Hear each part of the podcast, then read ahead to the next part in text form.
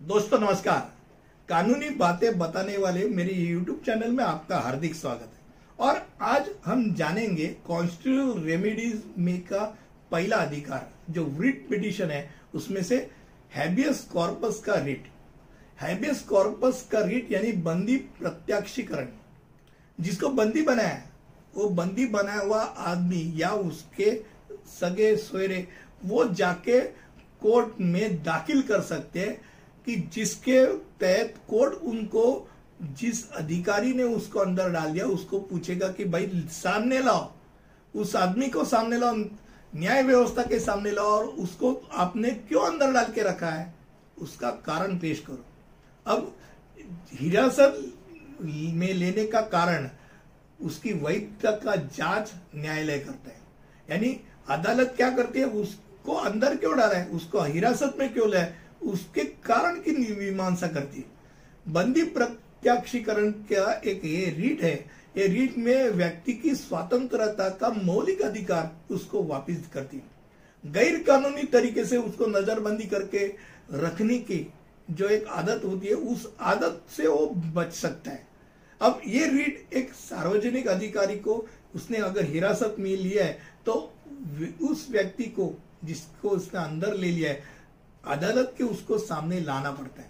अब अदालत के सामने लाते समय वो नजरबंदी के लिए उसको वैध कारण क्या क्या उस, उसने लिखे रखे वो लाने पड़ते अगर वैध कारण नहीं है तो रीट जारी किया है, उसको रिया किया जाता है।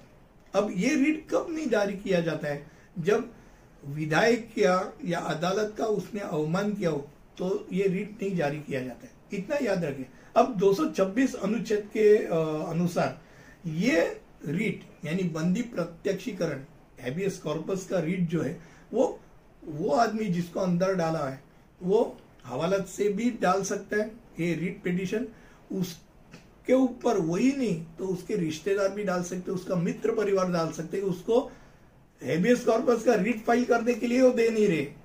तो इसलिए उसकी तरफ़ से हम डालते हैं। तो यानी सिर्फ़ वो जो अंदर है वो अंदर का आदमी जिसको आ, उसको बंदी बना के रखा है वही नहीं तो उसके रिश्तेदार भी डाल सकते अब बंदी प्रत्यक्षीकरण की रीट मुख्य रूप से एक जाँच की रीट है। जाँच के रूप में वो कार्य करती है। इसमें अदालतों द्वारा किसी व्यक्ति की नज़र बंदी के आधार का पता लगाने के लिए वो जारी किया जाता है। तो कहा छुपा के रखा है भाई? सामने लेके आओ और हाईकोर्ट या सुप्रीम कोर्ट की अवहेलना नहीं कर सकती।